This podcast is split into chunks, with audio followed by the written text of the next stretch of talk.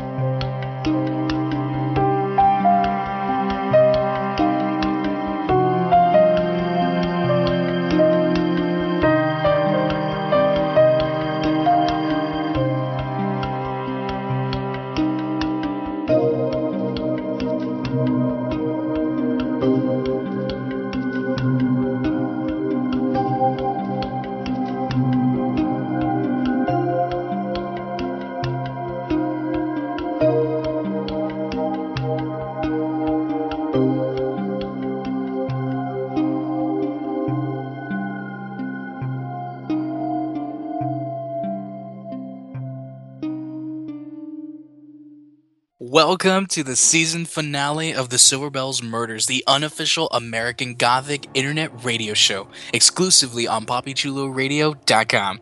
Papi Chulo Radio, pop culture on demand. Today is Friday, September 9th, and I am your host, Mike.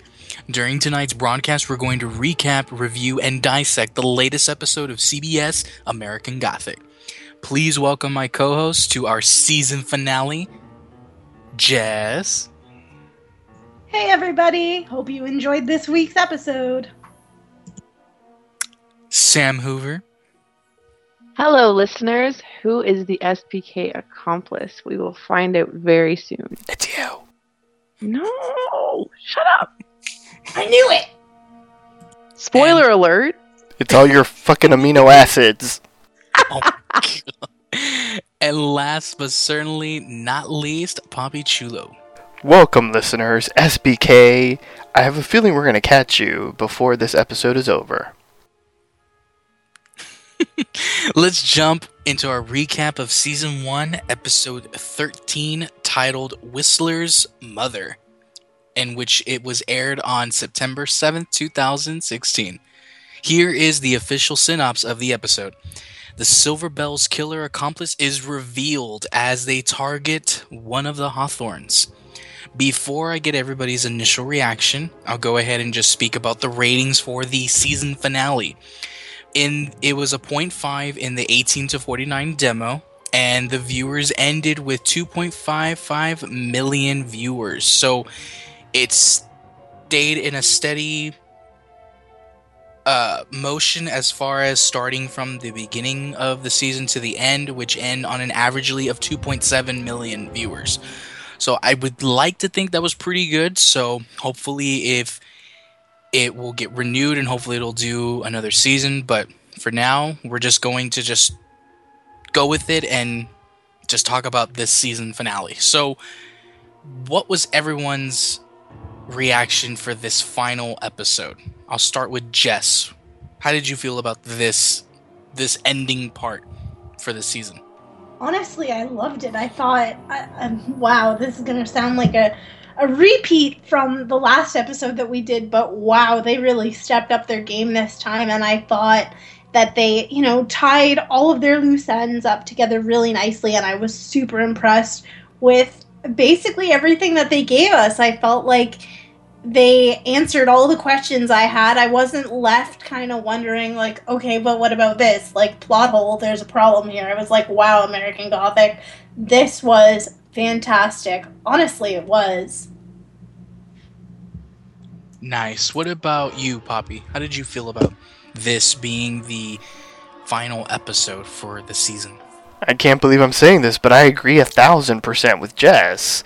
And Jess has been a bit of like the negative Nelly this summer, so uh, I've got to say everything that she said is spot on. I thought it was a really strong finale. I think it gave us all of the answers that we really wanted to know.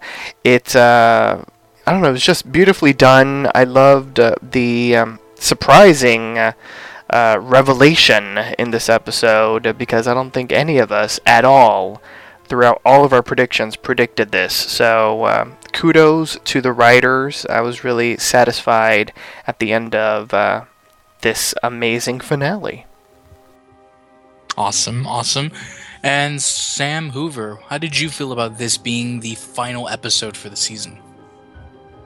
I have to echo Papi and say, like, I did not expect who it was, and I just, oh, like, I, there were so many people in play, but it's like, and I, I thought at least one of us would have been partially right, but like, we were all wrong, and I think the writers did that, and it, it, looking when we look at this episode, and then we look back on it at the end, we'll say, oh, it looked kind of obvious if we're looking back in hindsight, but honestly, like I was not prepared. So I say this is a was a phenomenal, um, phenomenally written episode. So just kudos, yeah, like absolutely, I'll echo that too. I have to agree too. I feel like it ended on a really good note for the season. I definitely was surprised, especially individuals that were involved and how they ended it. I think it was really well crafted, and I think it left a really great impression on how well I think the season did. And you're right. I think if you were to go back to the season, go back from like the beginning of the season and look at each episode again, uh, I feel like the subtle clues were there. It just so happens that we didn't put them together like little bits and pieces that you normally would find. Oh, there's nothing, you know, really strange about it. So you know, don't you know, there's nothing to even contemplate on. But I think overall, I think it was a really good, strong finishing episode for the season. But before we get into a thorough recap, here are a few reminders on how you can interact with the show via social media. Follow the show on Tumblr at thesilverbellsmurders.tumblr.com. You can follow the station on social media. I mean, we're on Twitter, we're on Facebook, Instagram. Just find us and subscribe to us.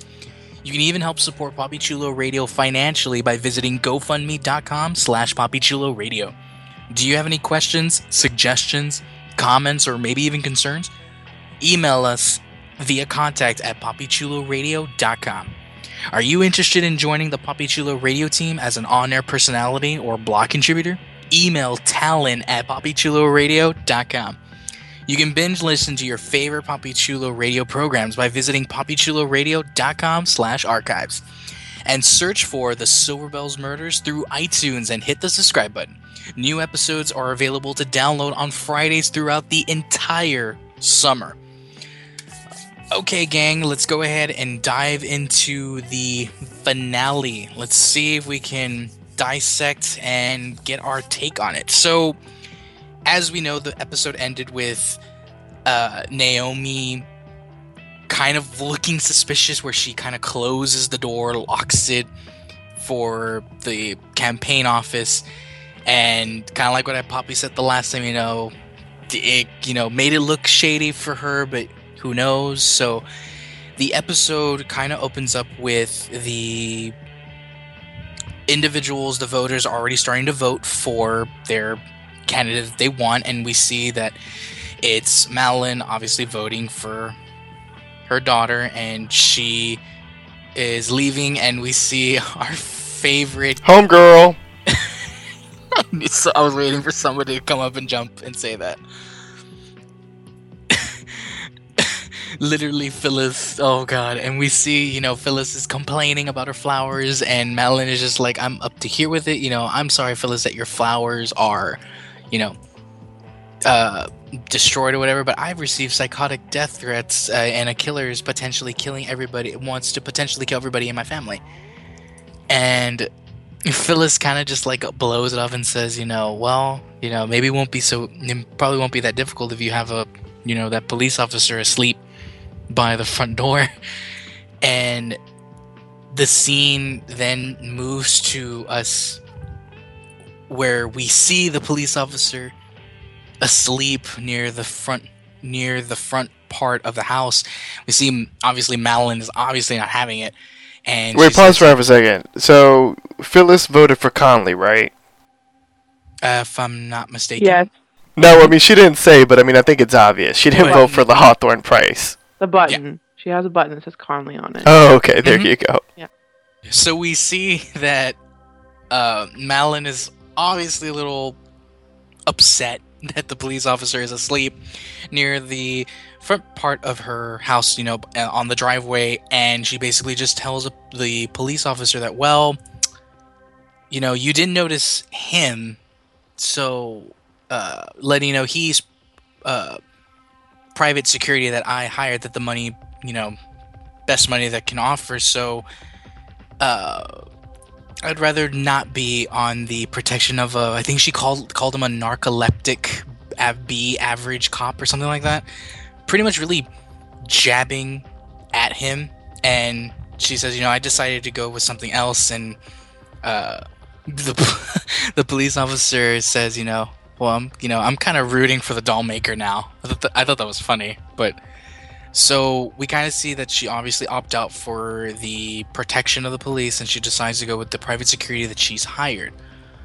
And we then see into the next scene where we see Cam and Jack and uh, Tessa are at the campaign office, and we see that it's decorated, you know, saying vote for Allison Hawthorne and everything, and we kind of see, you know, all of the siblings are kind of together and i kind of just want to make a note that it kind of looks really great to see that from the start of the season we see that the relationship garrett had with his siblings was strained for the most part as opposed to him being you know still having that strong connection with tessa. But here we kind of see that they're you know now a little bit more open with each other. They're you know communicating and you know being with each other. And we noticed that Allison is not there, and Jack kind of asks, you know, well, where is she at? And Tessa says, oh well, you know, she's kind of busy. She's had a lot of stuff to do. And the siblings start asking, well, where is Allison? And Tessa says, oh, maybe I think sh I thought I saw her outside. And basically, they start to get the realization that they have no clue where Allison is. They literally have no idea where she is at. And before I get into that, Papi, did you feel like that Naomi might have had something to do with it, or do you feel like no, no way? It's you know, are you you still sticking with what you had said previously? Yes, uh, 100%. It was a red herring type of Okay. situation. There was no way in hell it was uh, Naomi. Yeah, I mean, there's no way in hell that Naomi was trying to kill her. I mean, you could tell that she genuinely cared for her and loved her. I didn't necessarily know why she returned. Like, to be quite honest, I thought it was going to be like, you know, I love you. You I want to be with you. I was here for you. I want to be with you. You know, please forgive me for not telling you that I didn't go to Hawaii and all that kind of stuff. So, I, uh, yeah, I, I just I wasn't buying it. Like the whole thing of like, oh my gosh, you know, where's Allison? Could she have, uh, you know, been killed by Naomi? and That kind of thing. I wasn't buying it. To, to be quite honest, I thought they were going to be in bed together. Yeah. You know, like she wanted some extra Yeah. cuddle time. She wanted to, you know, play with each other's purse. You are never gonna let that go. I know Oh, he's goodness. not at this rate. All right. It was cute. Give Margaret a break. I know, right? Oh, so Samantha has jokes. Okay, I'll keep I've that in always mind. had jokes since day one. Come on. Uh huh. You're just the one that didn't find them funny. We did. So we kind of see into the next episode where next episode, next scene where like wait what? Sorry, sorry. the next scene where we see Tessa calls uh, Brady and lets him know that we have no idea where Allison is at. She's not here, and she's she is supposed to be here. And yeah, she did the right yeah, thing in no, my yeah, opinion. she totally did the right thing, saying, you know, I have literally have no idea where she's at. You know, yeah, it- w- w- I need help. We need help to find, you know, my sister, obviously. So then they, dis- the detective Cutter and Brady decide to try to figure out, okay, there's got to be some way that they can try to track her. So they track her from her last known signal from. I think it was like the last known signal that she had. Self. Yeah, the data yeah, something. It was the last known coordinates. Something technical. Yeah, some you know, based on the coordinates, and we see that it goes to like this warehouse type thing where the police kind of just barge right in, and we see Allison is sitting with Naomi and a couple of a couple of other individuals sitting in front of her, and she kind of stands up and is like, "Brady, like, what, like, what the hell are you doing here?" Like, and we see that it kind of goes to Naomi trying to explain to Detective Cutter that you know uh, that for the past month that she's been trying to get, I think it was like aid from a union from a, Correct, from a particular union, so that way they can get like the voters and have a little bit more, uh, I guess, easier way to make sure that Allison obviously wins the election and Correct, getting the union support. Right. And Detective Cutter is like, wait, what is your social security number? Because, you know, unfortunately, Naomi kind of fits the description of somebody that is has ties to the family and does have somewhat access and has been with Allison. So obviously, Detective Cutter kind of has to question, okay, you know, what's your social, you know, to, to run the database on her. So, uh, Allison then explains to Brady that you know, uh, I you know I decided to make this call that I need to see if I can get union backing and you know, and she kind of says you know I, I needed to do this. And Brady says you know but you have a lunatic trying to you know do all this stuff to you guys. You know you shouldn't be doing that. And Allison says you know yeah I understand but you know she she wanted to take this out, uh, take this upon herself, and try to complete out any other potential candidates that she could have back here. And Brady explains to Allison that we figured out that the accomplice is SBK's daughter, and Allison is like, "Wait, you think Naomi is the accomplice?" And Detective Cutter then comes in and says, "Nope, it's not Naomi. She's always been Naomi, never changed her name. So that's pretty much signifies for us that nope, it can't be Naomi. Did any of you guys think that it may have could have been Naomi before we found out, or no? You guys were like, no, there's no way on Earth it could have been Naomi. The way she looked at Allison at the end of the last episode, I was like, "Ooh, that's awful." see, I, like- see, I was like, oh no, because I, liked Naomi. Me too. So I was like, So no, I. it can't be her. No, don't let it be her. Like that'd be I super mean- cool, but no. It'd be awful, actually. But honestly, like she's been hurt by Allison like repeatedly over the last couple weeks. Like I, I get it. So that's why I, you know, people if people are really hurt by someone they truly care about, they could turn psycho in any second, and like we've seen that. So I, I didn't put it past her for a second, but then I was like, okay, yeah, it was it was fine. So yeah, I, I kind of felt the same way. I mean, you couldn't put it past, but again, I was kind of like, I like Naomi. I don't want her to be like that accomplice of, oh, no, don't let it be. And then when they confirmed that it wasn't her, so I was like, yes, all right. But then it dwindles down to who it could be. So I thought that was really cool that they did that throughout this episode. And when we go on to the next scene, we do see that Allison comes back to the office and says, you know, I'm sorry for, you know, running late. I apologize and she's basically speaking to her supporters and we see a special someone come in also and it's christina. And we see garrett looks back and sees christina and he decides to go up to her. And uh, christina says you know i got your letter which was a letter that garrett had wrote down that he originally wanted to give to christina basically explaining everything in detail on what happened. And Christina tells him, you know, uh, you know, is it okay if we talk? And Garrett immediately says, yeah, of course, you know, of course we can. And we see that once Allison finishes up her speech, uh, we see Tessa kind of come go up to Allison and uh, Tessa kind of voices her concerns, you know, about the, you know, that killer is still there, and Allison says, you know, you know, we're fine. We have the security here. You know, we're, you know, they have metal detectors and everything. And Tessa kind of brings up a really interesting point, saying, well, obviously, well, you know, guns and knives are not the problem. The killer could kill us with just a. We already established that the killer can kill us with a belt. So I thought that was a funny little like quip that she used. I personally thought that was hilarious.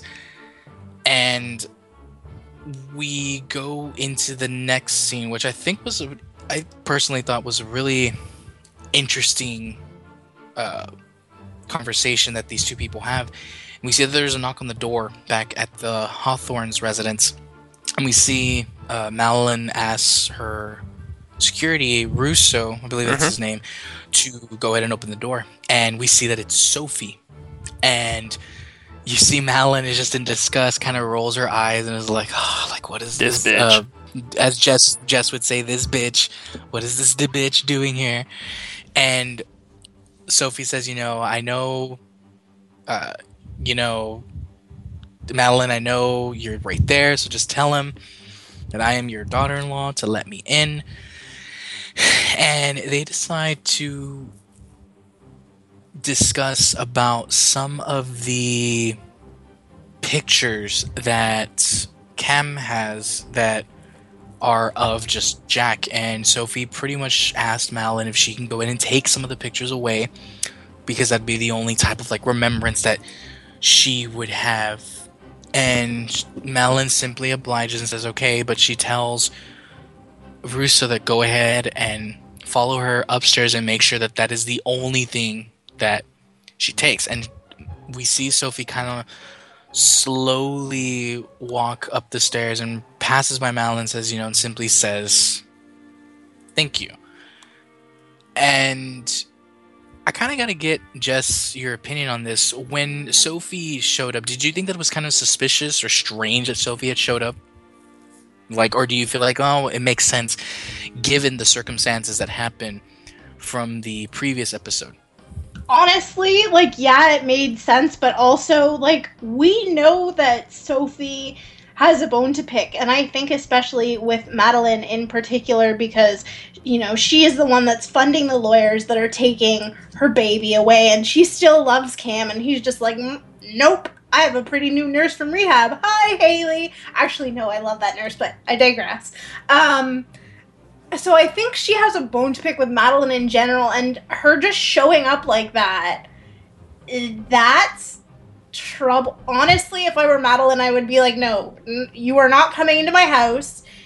I will get those pictures for you. A lawyer will get. yeah, I, I thought I thought I thought my stuff. Madeline would have done that. Yeah, I thought Honestly, Madeline. like you're not touching my stuff. You're not breathing my air. You are disgusting. Please get away from me. Like, just I, I'm not saying like that Madeline should have been uh, afraid of her, but I would have been a little bit more worried because uh, obviously Sophie has a lot of resentment, and even like I would be concerned about a property damage or you know take I I mean I know she sent the bodyguard after her, but like taking something or like even being like th- like blinking up sweetly at the bodyguard and being like I know she told you to keep an eye on me, but she took away my son. I just need something. And she would just like take something. And I could totally see like someone falling for that and being like, well, Madeline Hawthorne's kind of a bitch. She separated her grandson from his mother. Like, who does that? And the security guard might have been like, all right, that's fine, that's cool, I don't care, sort of thing.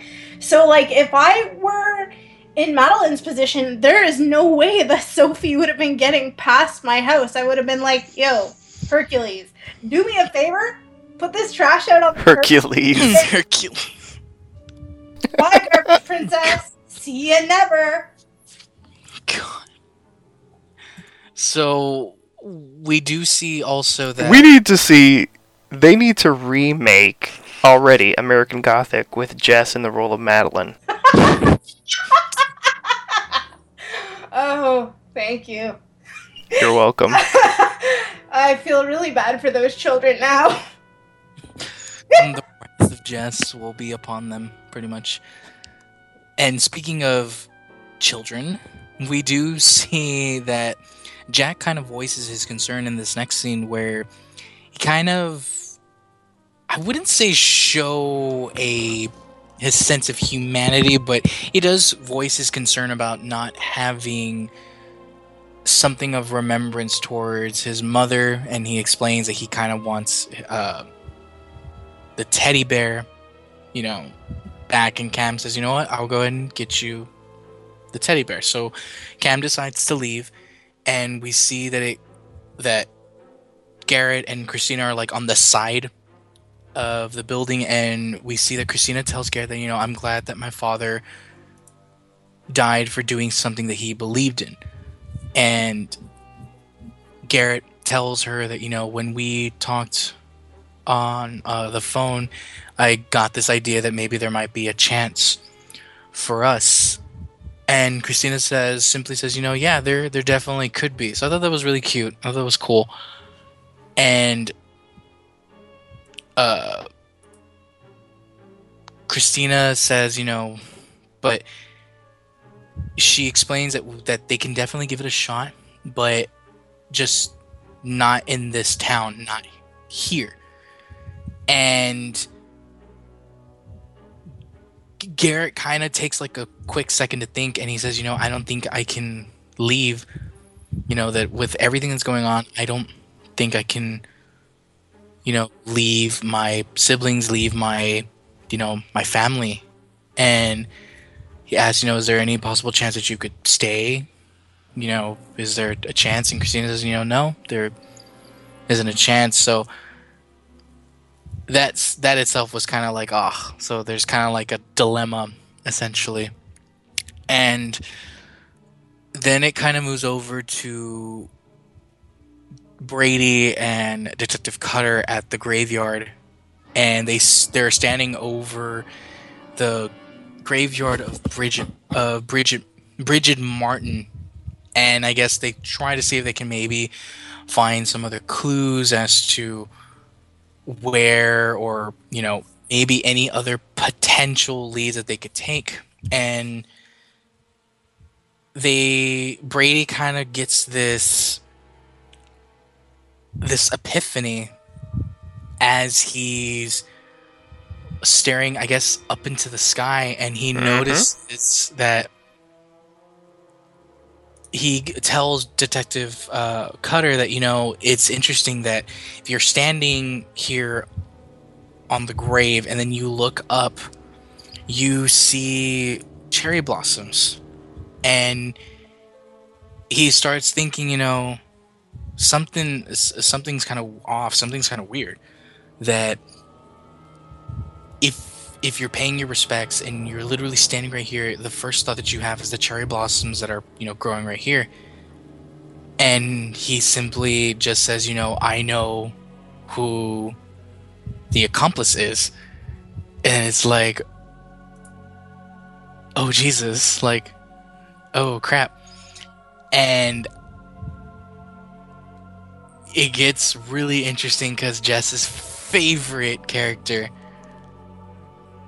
kind of makes the revelation that she is the daughter of SBK and it is none other than Sophie. and we see that Sophie has the tattoo on her, if I'm not mistaken, like on her neck going down yeah. to like chest. Her bosom. Bosom bosoms.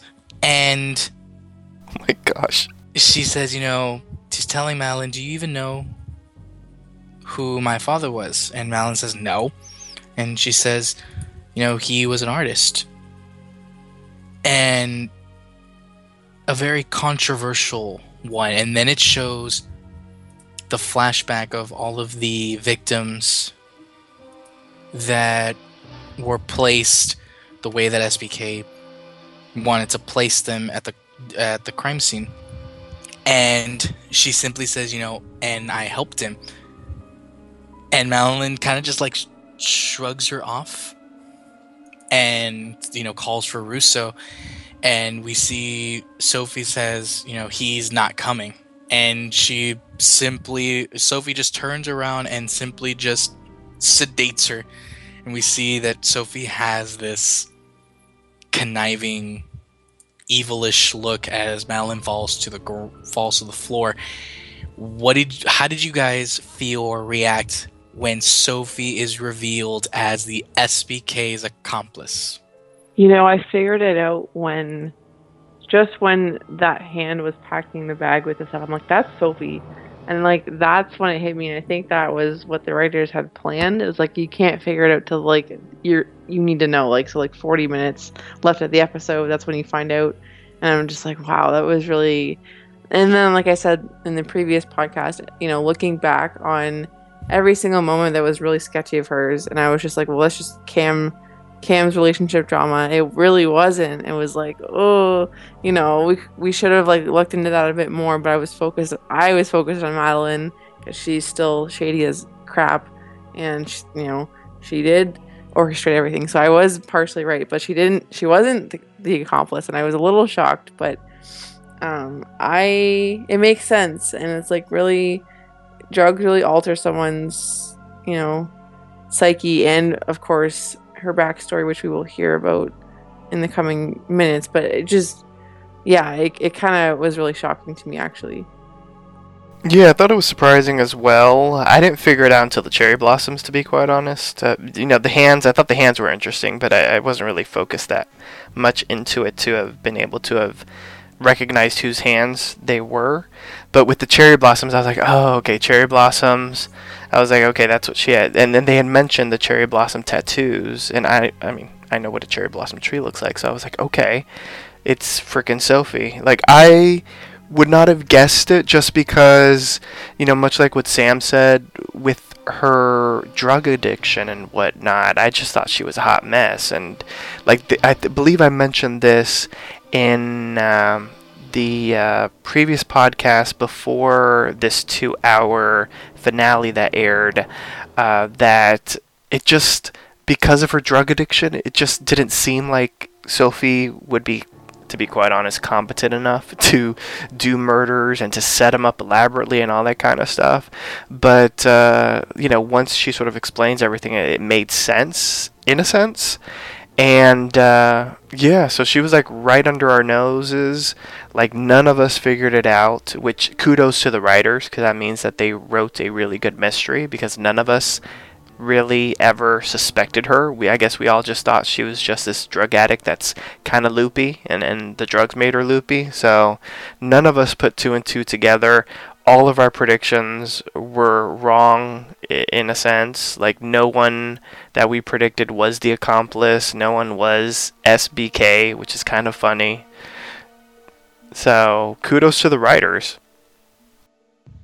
Yeah, I would say same here. I had no idea that it was Sophie. I mean, when I saw the hand, I, I thought it looked familiar, but I wasn't sure. And for me, it was when Brady mentioned the cherry blossoms. That's when it confirmed it for me, right? Like I saw the hand and I thought, oh, like it looks like Sophie's, but I'm not sure. So I wasn't entirely sure, but until Brady actually mentioned the cherry blossoms, that's when for me, I was like, oh, okay, it, it's it's got to be Sophie, and the way that she showed herself there at the Hawthorne residence, she really did seem kind of off, and so it definitely. Well, she always seemed off, to be quite honest. I mean, if we're gonna just be, speak honestly about the character. Well, she no, was always kind of well, off. Not, not necessarily all the time off. Like this one, I think felt. I personally felt like this one was a little bit more. Uh, just the she was way, a little bit more nutsy cuckoo.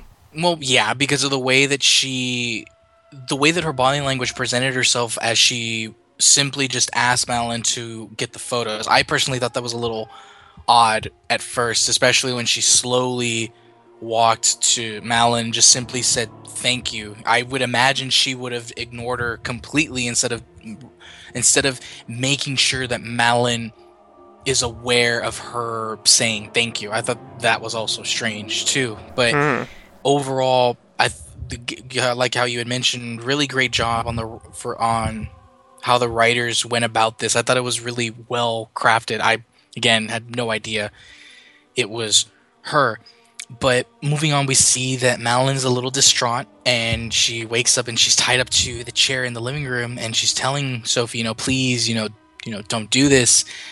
And we see Sophie kind of like just look at her like, oh, you really think I'm going to listen to you? Like, no, this, you know, it's not going to happen.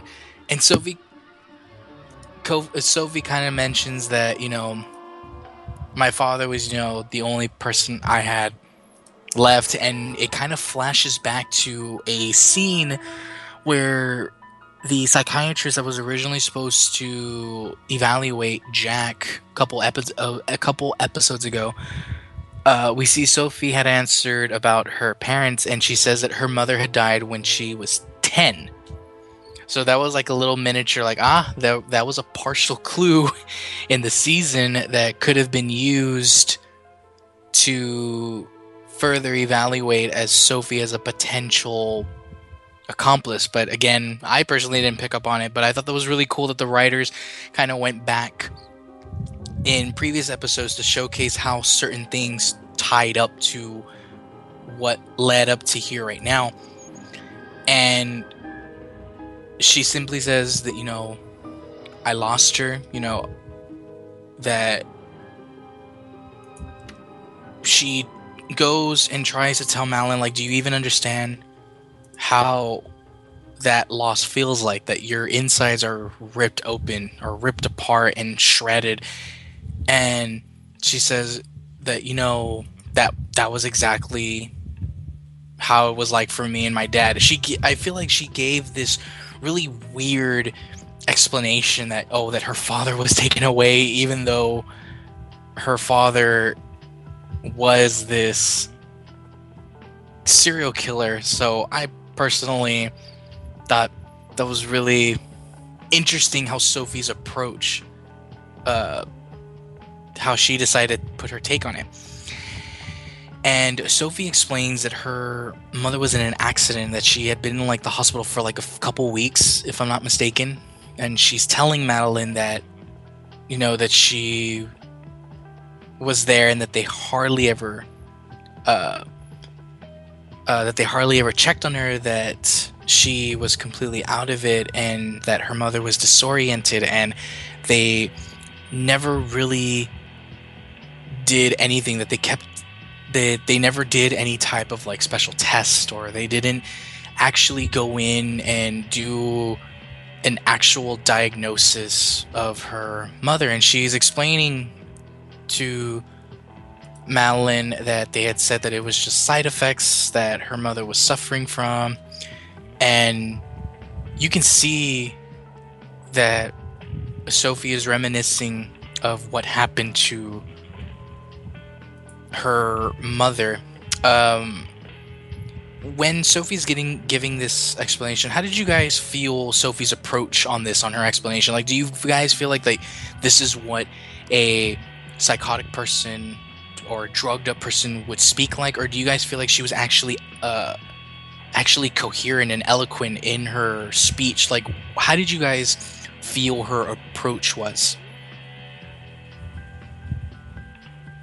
Anybody I, can jump in.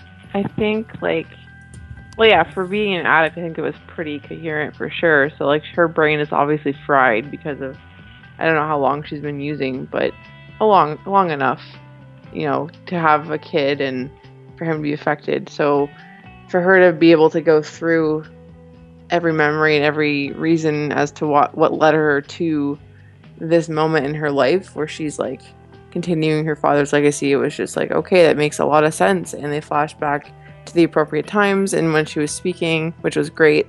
Um, but yeah, I think she did a good job of setting the scene. I think it scared Madeline um, even more, which, you know, fair enough. So I think she did a wonderful job of what she set out to do when she was speaking about that.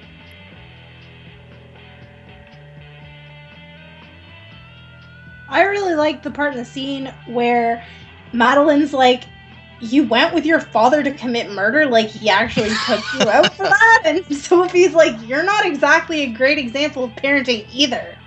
And Madeline just gives her this look like, at least I never took my children to commit murder. But then she gets like that little. I just took my husband. Yeah, she gets that little look on her face, like, oh wait, fuck. I, I agree. I thought that was really great that they she kind of poked fun of how they both poke fun of each other, like their parenting skills aren't the the best, and that's when Sophie explains that her, they, I think it was mostly her father who plotted out a list of individuals who they wanted to carry out their mission, especially to those that contributed to the the rich donors who helped actually build the hospital itself. And then we see that in the flashback, we see it says Mitchell Hawthorne and family. I think it was like for like, was it a was it a million? I honestly do not remember. I could have sworn it's at like a million, but we see that both Sophie, younger Sophie, and her father kind of just stare into the like that palette thing that uh, that describes each individual and how much the donations were. And Sophie then begins to explain that we borrowed a car from the family friend, and then the scene goes back to the blind lady. So that was crazy. And again, it leads to like, oh, so it leads to when Brady and Detective Cutter found out about the car. So I thought that was really cool that they tied uh, that in. And then that's when Sophie had said, you know, that's when I would, you know, break into lavish mansions and stuff. And, you know, I was pretty good at it. And then it kind of flashes back to an earlier episode where Sophie is seen downstairs by the front door with Cam, and Cam's like, "Holy shit! Like, how did you even like get in here? Like, how? Like, what? Like, there's no way." And again, it l- alludes to little bits and pieces of clues that Sophie provided for us that that they were completely subtle and we didn't notice. And you guys had mentioned it right now too that that's when Madison. Uh, that's Madison. Margaret. I said Madison, chill out. When Madeline mentioned, you know, that's you know, your father would take you to, you know, commit these, you know, murders, the, these crimes, and Sophie just kind of looks at her and says, you know, you know, you're you can't be the one to judge on parenting skills at all either, and uh, she explains that on that night she would tell he would tell her that he would go in first and she would wait in the car. And we see a flashback of Sophie listening to her father and her father tells her that you know wait for my signal and then come in. And Sophie you know looks at him and says okay you know I understand. And Sophie would then explain that when it was done, uh, she would she would go ahead and hear the signal, and she would come in and help uh, clean up and set up the scene. You know, putting the body there, all tied up and everything, and then finally place the bell right near the victim. And we see we see that Sophie kind of pulls out a silver bell, which I thought was kind of interesting because, as we all know, we thought the bells were all disposed of.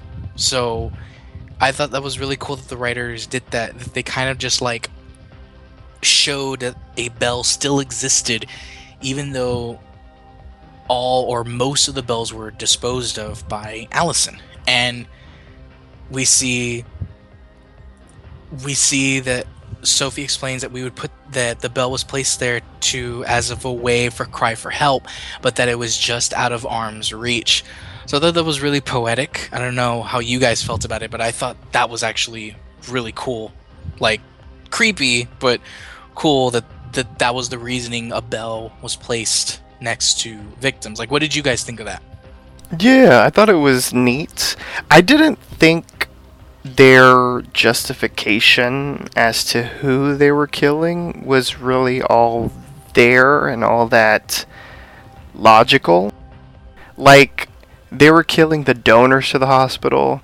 I mean, not that I'm trying to tell killers who to kill, but it would make more sense for them to kill like the people that actually worked at the hospital i would guess because those are the people that gave them the bad service Well, I mean, to be fair, if a donor really does provide that much equity into a particular organization or company, they do have some sort of a say as to how or what funds can be distributed into certain supplies and certain things like that. So, on that note, but I do agree that it seems kind of odd that their focus was solely the donors and not the actual employees. yeah they didn't watch saw they didn't watch the saw franchise they would have gotten maybe better tips Apparently not. So I mean, that that's the way that I see. And Sophie says that you know the bell was placed there in arm's reach, you know, just out of arm's reach, and that's how it was like for us, for me, and for my father. mm-hmm So she tries to make this comparison, and we see that Madeline is now. We see that she's scared. We do see this, you know, this frightened woman now, and she says, "Oh my god! Like, what do you want? Like, I'll give you anything." And Sophie tells her, "You know, sh- you know, shut up." Don't talk. You know, my father came into this house and never left. Which, by the way, I wanted to kind of like slap Sophie and tell her no, because your father wanted to commit murder. You're you're stupid and no like that's not even a legit reason but i guess for my own sanity i guess i'll just listen to what you have to say because she simply says you know my father was here and he he never left. And that she says you know i waited for the cops to find me or to hear my father's name in the news but i didn't hear anything. You know he he never appeared. And she says you know because you never called the cops you decided to use my father like his name his his signature everything about him to get revenge and to get rid of your own enemies. And the way i saw it was that i kind of felt just a little suspicious how Sophie knew about all of this information. I don't know Mhm. about you guys, but I felt a little I felt a little curious and I felt a little like, wait a minute, how did she know about her father being used that it was somebody within the family that it was her that her and her husband were using that. I guess I felt a little like strange about it because Mhm. she, she your spidey senses were tingling. They they were because I, I kind of felt like wait how did she know about all of this information? Because only somebody within the family had to have known. I mean it, yeah, only allison tessa uh, garrett and cam were the only people that could have you know known at least from what i'm aware of. So i thought that was strange. I don't know Papi you had you, you kind of agree right Yeah, I thought it was really fishy. I was like, she knows a little bit too Right, much, for, especially for being someone who's been on the outs with the family Yes, for a little what I- while. I, thought, wait a minute, how could she have picked up on so much stuff? Like, don't get me wrong, like if she figured this out on her own, like kudos to her because that's pretty difficult to do. But there, ha- there has to be some other way that she found out, and that's when Sophie explains that you know that's when I became an orphan, that I got uh, taken in. Uh, that I got taken in by the same family friend took me in. And she simply says you know i really i didn't want to kill her but and we see that sophie's super sad and we see that you know she's you know a little upset about it that you know that she feels bad that she had to kill her but she felt that the, if the cops were closing in they she felt that she had to get rid of her before she would actually spill out who she was that the family friend, the blind woman, would have slipped up and she would have mentioned her name. And and Sophie looks at Madeline and she's upset and says, you know, and that's why I try to make it quit quick and that way she didn't have to suffer. I guess showing how much anger she still has towards Madeline and Madeline just simply says, you know, I can give you money, I can give you whatever you want and she says, you know, let me help you. you like you need money, I can give you money, I can give you, you know, lots of money. And Sophie says, you know what? Like, just stop talking. Just be quiet. Don't say anything. And she's pulling out the belt and she covers Madeline's mouth because we see Cam come in and she and he has headphones. Of all the times he has to have fucking his headphones, and he's just lets Madeline know that he has to get he wants to pick up something for Jack, and we see that Cam goes upstairs and he's, you know, searching uh, for the bear, and he notices the bear's on top of like the desk or whatever, and he and he pulls it away from the desk, and he turns around, he sees uh, Sophie, Phyllis. Oh my God, Phyllis! Screw Phyllis. And he sees. I know you want to. Ugh. And we see that he sees Sophie, and he's like, "Oh my God! Like, what are you doing here?" And we we see that Sophie pretty much says, you know, I wish this didn't have to come to this, and she literally just pushes Cam on the floor, and we see Russo appearing lifeless next to Cam, and Cam is like, "Oh my God, who is that? Like, what?" And Cam is completely dis- distraught and is like, "What is going on? What are you doing?" And he's like, "Why are you handcuffing me to him? Like, what? Like, why?" And Sophie says, You know, I have to finish.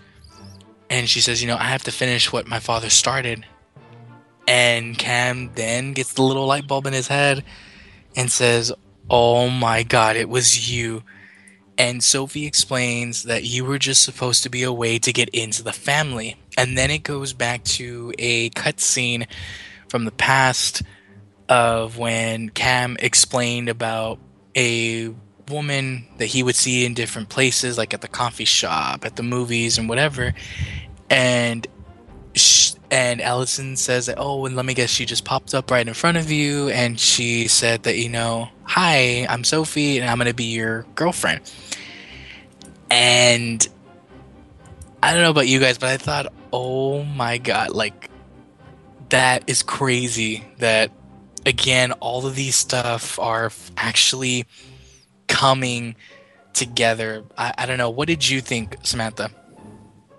You know, like she was really dead set on ruining his life, and it just really makes me mad. I don't know if Jack was in the plan at this point, like hearing that, and I was like, well, she said, oh, this was just supposed to be this, and then you know, we also saw them having a little bit of fun together as a family, I think, too, in, in the flashbacks, like in that mm-hmm. same um, instance. Yeah. So I was just like, okay, you have feelings for him, so like it's deeper than that. Even though you originally intended to just like tear some shit up, you know, but yeah. So I think she was conflicted at that point saying that, but like I, I'm not putting anything past her anymore. She she, mm, yeah. I, you know, I was trying so hard, as you guys know, to give her the benefit of, of the doubt to like at least the very least that I could do because I still kind of did suspect something was wrong there.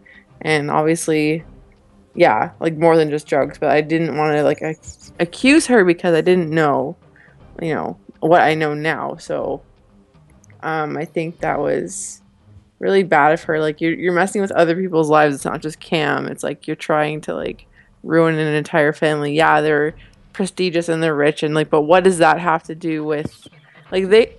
I don't know much about the Hawthornes outside of what we've been shown, but I don't think they're really like besides the killing. I don't think they've done anything else wrong. Like I don't know. Like is it just because oh, they're rich? I don't know. Is it just bringing down the one percent? Is that what she's? Because I know I know her motive. I get that, but I don't know. It's like hurting innocent people regardless of status. It just doesn't make sense. And, and eh, she, eh, she shouldn't have done it. But you know what? Like father like daughter, you gotta obey your parents when you're younger, and then she got her own vendetta, so that's how I feel. Those are my feelings on that. And it's crazy because she did mention that, you know, that they created a very unique child and that they did have good times and that her being with him kind of extinguished her revenge, that it put away her wanting to get revenge. And she makes the she makes the notion that, well, after you said that I could not be a part of it, then I thought, well, the only thing I have left is the revenge. So essentially, if Cam was still with Sophie, this more than likely would have not happened, but who knows? Because she did state that now she feels like that she doesn't have anything, that this is the only thing that she has. And she simply just leaves him be and kind of goes back downstairs. And the next scene kind of pushes forward to where Brady is calling uh, Tessa, by any chance, do you know if Sophie is there or do you know where she's at? And she says, No, I don't know where she's at, and she's not even here. And Brady just simply tells her that she is SBK's daughter, that she is the accomplice. And Tessa is at first doesn't believe it, and she says, you know, no, there's no way that it can be. I mean, I'm here with Garrett, with you know, guards, Allison, whatever and she she says, "Wait." Cam went back to the house to go get something for Jack, and that's when she says, you know, that he's been gone for a while and that her mother is there too.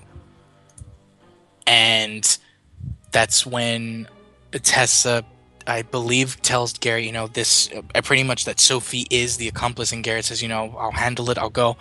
So Garrett decides to leave and Madeline calls, and then the scene moves over to Madeline calling out for Cam to make, I guess, to make sure that he is all right. And that's when Madeline tells Sophie that you know what, if I will retract everything for you and Jack, I will. Basically, she explains that she's willing to call right now to make sure that she gets the visitation, supervised every everything she wants in order to see her son. And we kind of see that at least what it looks like that Sophie is actually, you know, listening to Madeline and uh, Madeline says, you know, I can tell them that Jack needs you in his life. I can tell the judge, you know, I can shared custody, supervised visits, you know, I, I can tell them exactly what you want me to tell them and Sophie says, you know, you you're willing to do that, and Madeline says, you know, yes, I am willing to do that. And it looks like Sophie's somewhat listening, but then she kind of gives like the semi Stewie soul Stewie neck twitch like move, whatever. Like where she smiles and says, you know, yeah, right, it's not gonna happen. And we see her slowly get the belt, and she's kind of wraps it around her hand and uh, in moves on over to Cam, trying to pull the body out from the stairs because she's hand because he's handcuffed to Russo. Well, you know, dead Russo, and we see that he uses him as a like slide as a board to go. Oh, that was spectacular. that was horrible, but yeah, it was only that was amazing. That was the only way he can get down the stairs. So kudos to wonderful. him. Oh my god, you people are so bad. And it was the only way that he could get down this. It was like a sled. Oh my god. It was like Christmas. And he uses him as a way to get down the stairs, which is, you know, I'll admit, it was pretty pretty smart. And um we see that in during that time we see that Sophie is stra- you know you know putting the belt over Madeline and suffocating her. And that's when Cam pulls out the gun from the side of Russo's uh, pants and he pulls out the gun and he goes over and points the gun at Sophie and Sophie just simply says you're too late. It's it's done. And we see that Cam is like distraught and like like holy crap and we see Madeline is just sitting there with her lifeless body there on the chair. When that happens what did you guys how did you guys feel? Like what did what was y'all's reaction? I was kind of like I felt sick because I was just like, okay, this is kind of what I wanted the whole series, but then she she is actually dead, and I was just like, well, maybe not. I don't know. Like that was a weird feeling for me. I just it was just kind of sad to see her body there, like just her just like laying there or sitting there or whatever like that. I was like, that's kind of depressing. And although she was a complete bitch the entire time, she deserved a better end than that, you know. So that's Sure. how I. I thought it was a little bit of karma, to be quite honest. Yeah, I, I kind of felt that it was karma. Yeah, she took up the moniker, for lack of a better word, you know, because she was getting rid of people posing as SBK. I think it was kind of appropriate and almost poetic that she actually got killed by the real SBK accomplice. I agree. I thought that she was faking it actually for the first little bit because my mom watches it with me and she's like, "Oh, she's dead," and I was like, "That bitch isn't dead. Satan doesn't die." Hey, that's what I thought too. And then she was dead. So Can I yes, say? she wasn't Satan. That was actually Jack. Can I say that my mom was like, so there's gonna be a twist at the end. She's gonna move in that in that coroner's bag, and I was like, Mom, like, Oh my god. I actually wanted that to happen after she said it. I was Burm, like, whoa. You know, maybe. Well, maybe we'll see that some other day. Well, you know what's good. interesting though, is that it makes complete sense as to why Jack is the way he is. He has it from his uh, maternal grandfather and his paternal grandmother. So it's just and his that mom, that she's creepy too. well, yeah, well, yeah, that as well. But uh, like, at least from the grandparents, like he has an actual grandfather and a grandmother that both were serial killers, and obviously the mother is as well. And then you mix in all the drugs from both parents. Like, no wonder he's the way he is. And when we move on a little bit further, we do see that that Cam has this struggle of wanting to pull the trigger, and we see that he's definitely struggling whether to pull the trigger on Sophie or not. Pull the trigger, And- man. Garrett Garrett explains to Cam that you know you can't, you know, you don't want to do this. You don't want to Pull the trigger, man. be what I did, where I had to kill somebody, and you, you know, you have the option where you don't have to go through this. Stop being a purse. Pull the trigger. And he simply tells Cam that you know if you do pull the trigger, what's going to happen to Jack? That you'll that you'll go to jail. You know, you won't. You know, he won't be in your life or anything like that. He won't go to jail. It's self-defense. Pull the trigger. Well, you never know. It, it you'd be surprised how interesting the court system can. It's self-defense. Doesn't matter. Hire the legal lady that knows her shit, and uh, she'll get you off. Mm. yeah, you're still rich. You can still hire a lawyer and make sure that none of this was your fault. She That is not the your mom, point. And, I And he has- bitch, And he has white privilege. Oh my god, that is not Is the Sophie point. not white? Yeah, Is that is she- not the point.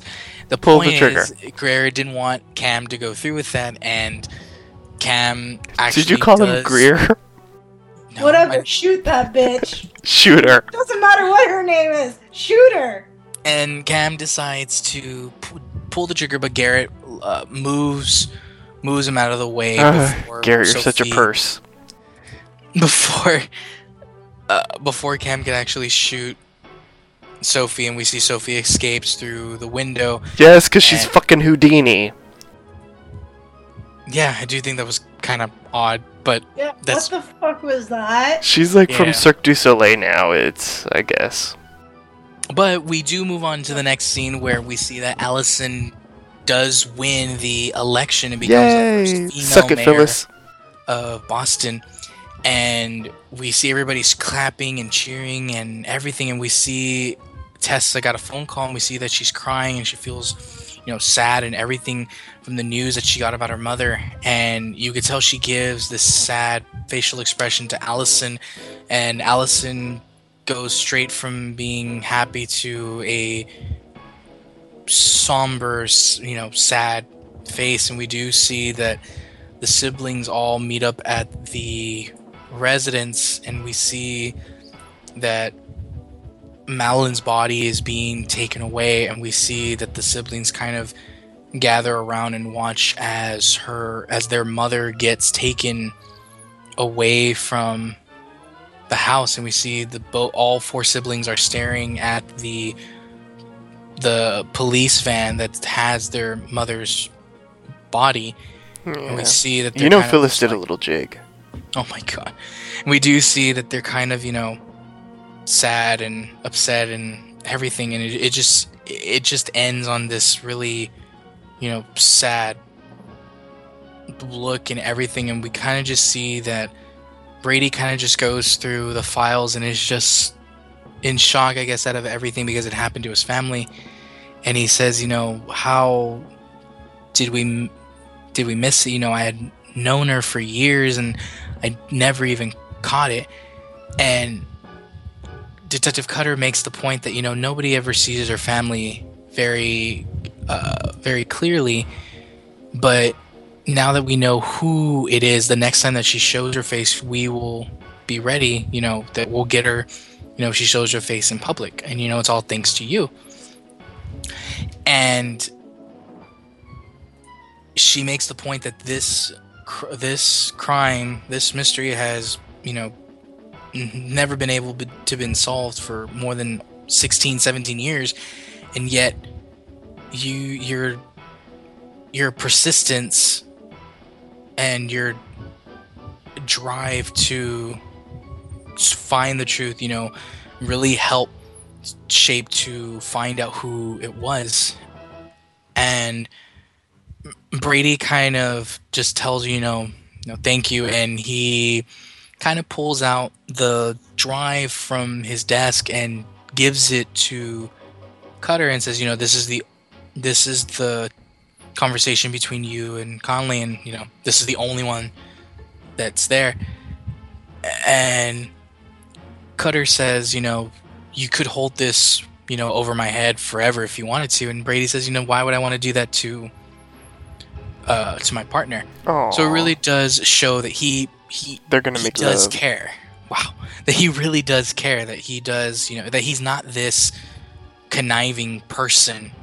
Yes, Brady he's- for MVP. Yeah. That Brady is a nice, nice dude, and we do see that it then moves on to the, this next scene where we see the, all of the siblings are sitting in the guess you could say like lobby area of the police station and they're kind of explaining and Cam is like, you know, great. Jack's grandfather is SBK and well, you know, this this is just wonderful. And Garrett, you know, Garrett says, you know, yeah, but he has you and you know, he's to be fine and he has us, so don't even worry about it. He's he's to be good to go. And Tessa uh asks Garrett, wait, are you staying around like why? Like you have Christina, you know, why are you going to stay here and go to San Francisco? And Garrett says, you know, I can't leave you guys. I can't I can't do that. And it really again like it really does showcase that their relationship with each other now has under the shitty circumstances that happened it, did get better. And uh, garrett says well and they wouldn't even let me out of the state anyway. And allison says you know they would if uh, the mayor were to talk to the probation officer.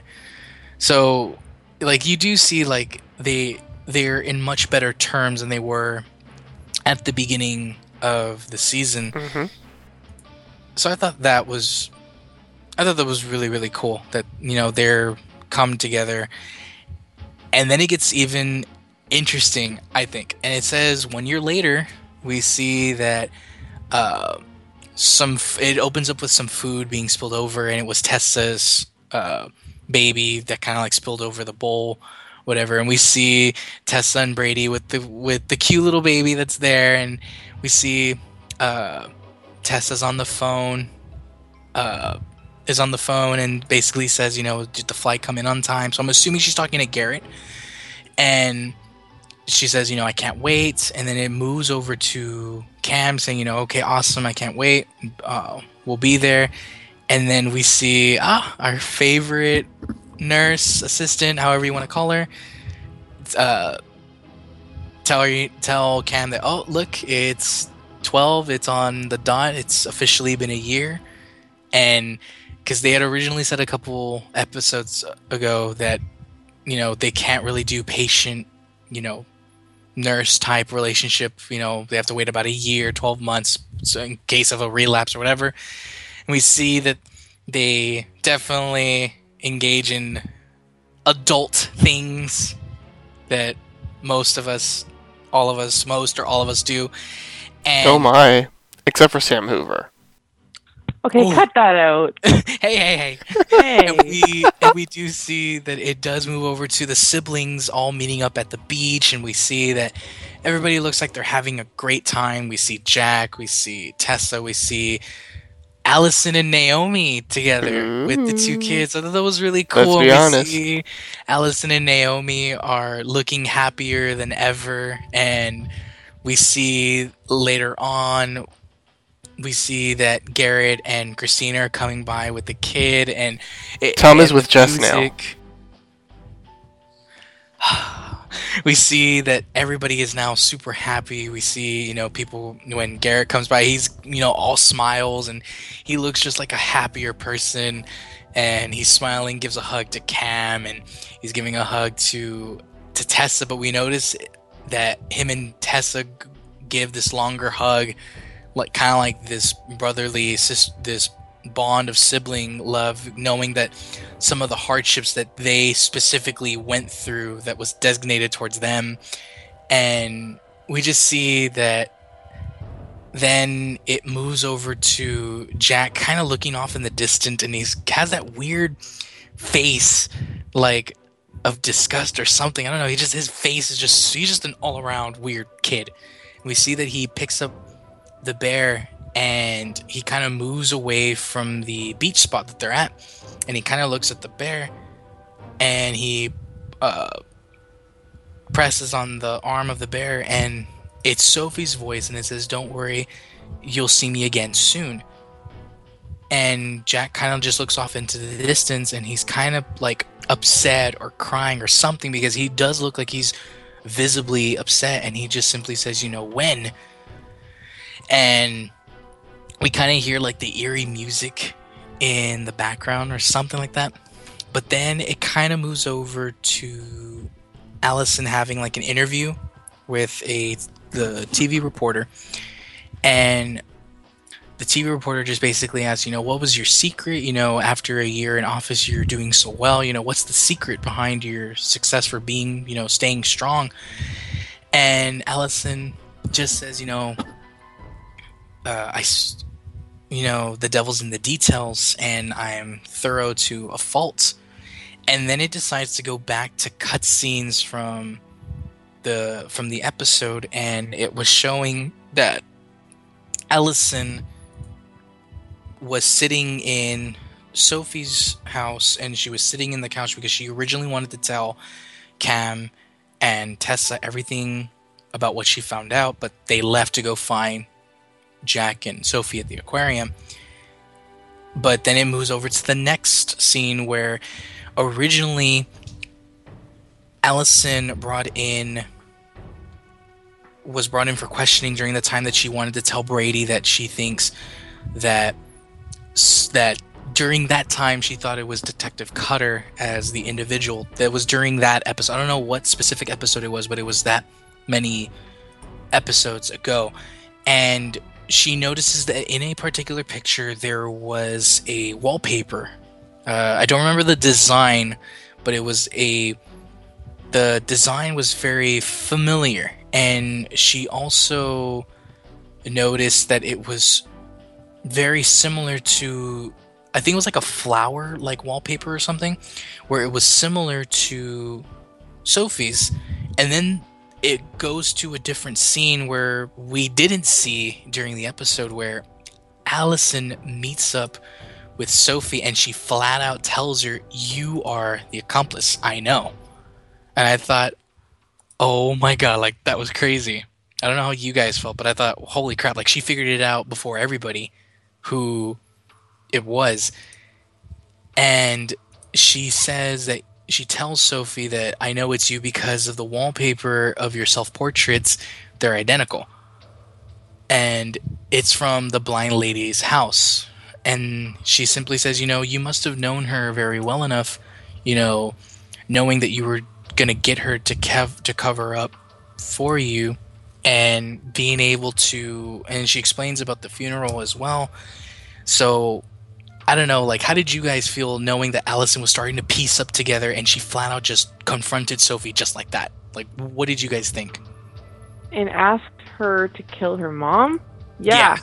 Yeah. How did you guys feel? Like, she basically just flat out said, you know, it, she basically tells her that it all adds up, it all leads to you. And she simply says that, you know, you don't necessarily need to get rid of everyone, you just need to get rid of my mother. I think that was smart. Right? She was the one that was to blame for everything, and I just feel like that was the most like devious thing, and I loved it because I was just like, yeah, she that's that's what she deserved. I know, like I said earlier, it was kind of like maybe she deserved a bit of a better death, you know, because obviously, yeah, she was gonna get killed either way because she's she had it coming, honestly. But yeah, I think that was pretty smart that they teamed up and, and were like, yeah, okay, let's do this. It was crazy, right? And then Yeah. she And it's interesting how Allison basically has turned into her mother. Yes. Yeah, I agree. And then it gets even more interesting when it show, shows that she removed one of the silver bells from the box and throws the rest of them into the water. And she says, you know, you know, I know what happened when your father came in, which explains how Sophie was able to get all of that information and reveal it to Malin since Sophie didn't have that pre-existing information to begin with. And Allison tell, tells her that I can go to the police and you go go to away to jail for a very long time.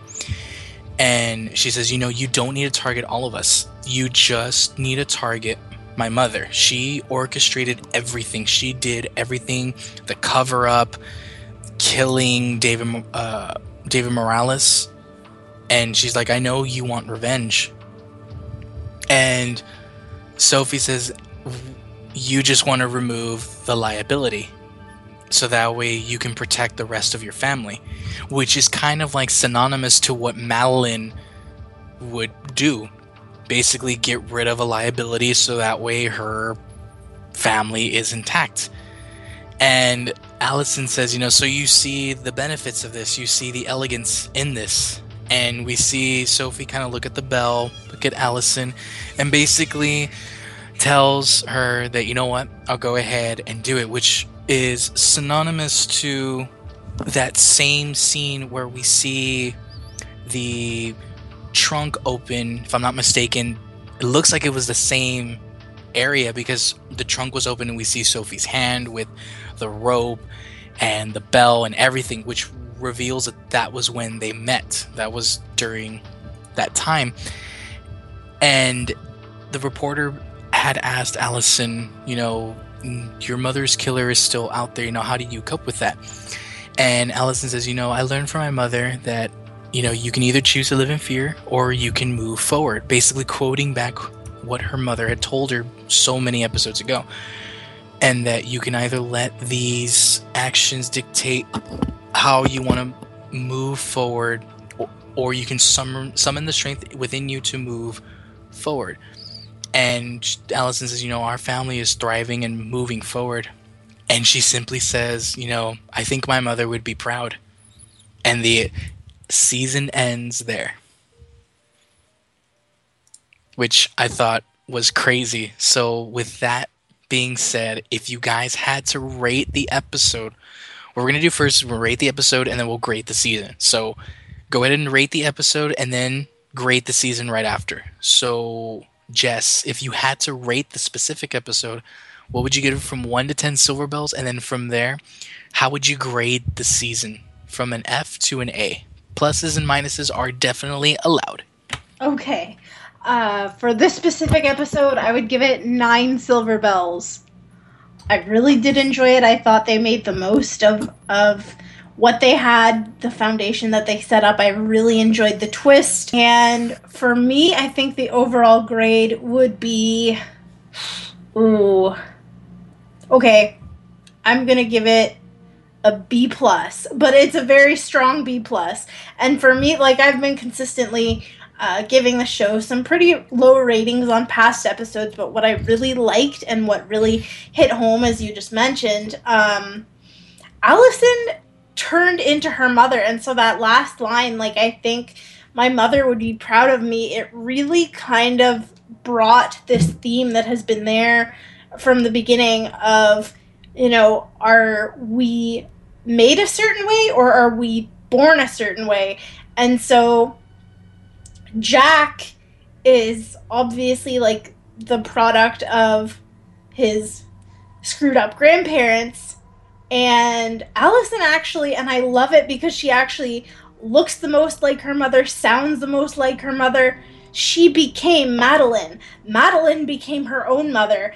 And so you have to wonder if the cycle will continue with this family down the line. Like, will they just keep fucking up generations of people like what's going to happen for them basically? Like we saw them all happy on the beach but that's not going to last. Like other than Jack obviously because we know he's going to grow up to be a serial killer what other issues are these kids going to face? Like are Allison's twins going to become her? I mean I doubt it cuz they're both really stupid but what if they did? Like you know I just thought it was really interesting that they kind Aw. of brought that. Well, they were kind of dumb. Sorry, they were cute, but they were dumb. but I just thought it was really interesting how they brought that theme of like everything coming full circle and like who you are. Is that dictated by nature or nurture? I just that aspect was really well done and really well thought out. And so i think that was actually my favorite part of the series which is why i think in my opinion given you know the low ratings i've given it before that i actually would give it a solid b. Solid b. Okay. Sam, if you had to rate the episode first from 1 to 10 silver bells, what would you give it? And then what grade for the season would you give it? I'm gonna say ten. That's like Oh, I know it might be shocking. No, like I think this is exactly the finale I was looking for. Like I knew they were gonna, you know, start slow and then they just kind of threw everything at us at once, and then even more than I had expected. So that was like a, a thing for me, as well as, yeah, like even Allison at the very end. Like yeah, that was a twist for me. Allison did become her mother, and I already, I always pointed this out, but they always echoed each other's actions. And i was like i wonder if this is going to be important. I didn't really pay much attention to it because i'm like well they are related and that's her mom. So yeah they're going to act you know similar but like not exactly the same. Like that's crazy. Um and i definitely think that they set it up well for a season two like there's so many questions that have been answered but there's many more that you know have been posed as the season ended and i was just like you know Papi originally said this is probably just a one and done type, like you know, th- this is the only season we're gonna get. But I, I don't know. I think it depends on the fans and it depends on you know the writers. But I really, th- I really hope and pray that they do bring this back because I'm not done. I, I can't just like pull out of this series. Like I'm so invested now, and I want to know what happens. And it just pulled everything together perfectly. So yeah, that's why I would give it a ten. And I think um sort of to echo jess i think maybe b plus would be my grade like i it's you know it's a grade but you know there were some things where i where in, i remember in certain episodes where i could have used more context or you know sometimes less but um that's just first season is like the setting the stage of whatever show um you're portraying to, to the viewer so like this was a good um, scene setter. So I think B plus is an inappropriate grade. Okay. And Papi, what would you rate the episode from 1 to 10 silver bells? And from there, what grade for the season would you give it? I grade this episode 10 silver bells. I thought it was uh, the finale that I wanted, much like what uh, Sam said as far as the finale that she wanted. I thought it was a really great and very strong season finale. I feel like all of our questions were answered. I feel like them showing sort of flashbacks to the past and to episodes that we've seen to sort of explain exactly, you know, what was going on and putting things into the right context. Like it just it, everything made sense, and I thought it was beautifully done. The show has always had great cinematography and and really great uh, camera angles, and it's just everything has been perfect about the show, even the musical cues. So the finale was a really strong season finale, so I have to give it 10 silver bells. So I kept 10 from the box that uh, Allison threw away. And as far as the grade for the season, I'm going to go with, uh, in particular, because I don't think I ever really gave it that low of a grade, or I should say that low of a Silver Bell rating. I'm going to give it a solid A. I give it an A for the season. I thought it was a really strong series.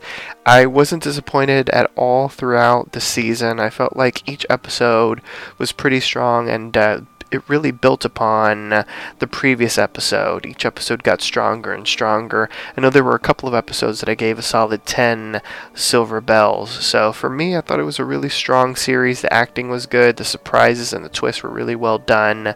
Some of the cliffhangers were a little wonky, but I get why they did it because, you know, they had to put the red herrings in there for all the people to go, oh my gosh, did that really happen? So uh, overall, for the season, I give it an A. They did a really great job. Uh, kudos to the writers for making a twisty and surprising summer series. Nice. I think for me, if I had to rate it from one to ten silver bells, I probably would have would give it a. I have to give it a ten. I thought it was absolutely fantastic. I think it was great, and especially the little twist at the end I think was awesome. I felt like it definitely answered everything. At least for me, it answered all of the questions that I had, and it really did provide the reasoning, like I would say legit reasons why Sophie did it. And I feel like overall, the season itself, if I had to grade it, I probably would give it an A minus, A minus, close to an A I think I, I don't remember ever giving it a low grade to begin with on any of the episodes, but I think overall I really enjoyed it. I think it was a great season. Uh, I, I feel like it, I think it would have been a little more interesting if maybe one more additional individual was was killed or removed, but I think it really did satisfy the my intentions or what I was expecting from this show. I think overall it was just a really solid show. So I would definitely say kudos to the writers. But on that note, we would like to thank our listeners for joining us these past 13 episodes. You can visit papichuloradio.com slash archives to download this episode and many more. Registered users will gain access to our archives of previously aired broadcasts. You can also download tonight's broadcast through iTunes. Just search for The Silver Bells Murders and subscribe.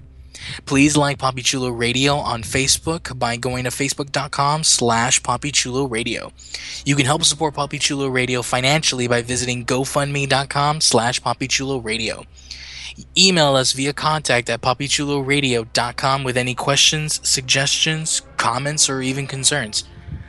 Are you interested in joining the Papi Chulo radio team as an on air personality or blog contributor? Email talon at papichuloradio.com. Co hosts, for the final time this season, please wish our listeners a happy good night. Good night, listeners. Thanks for joining us on this journey, SBK. We know who you are, and we're watching out for you. Good night, listeners. Like Papi said, thank you for coming on this wonderful adventure with us and catching the killer. Good night, everybody. Hope you have a wonderful. Oh my goodness. Sorry. Sorry, something hit my window. I don't know. It what was caramel. Jesus Christ! It was it? Sophie. Okay, no, stop it! I'm alone. We love you, Phyllis. okay, let me try that again. Good night, everybody. Thanks for tuning in to the Silver Bells Murders, everyone. Have a great night. Bye.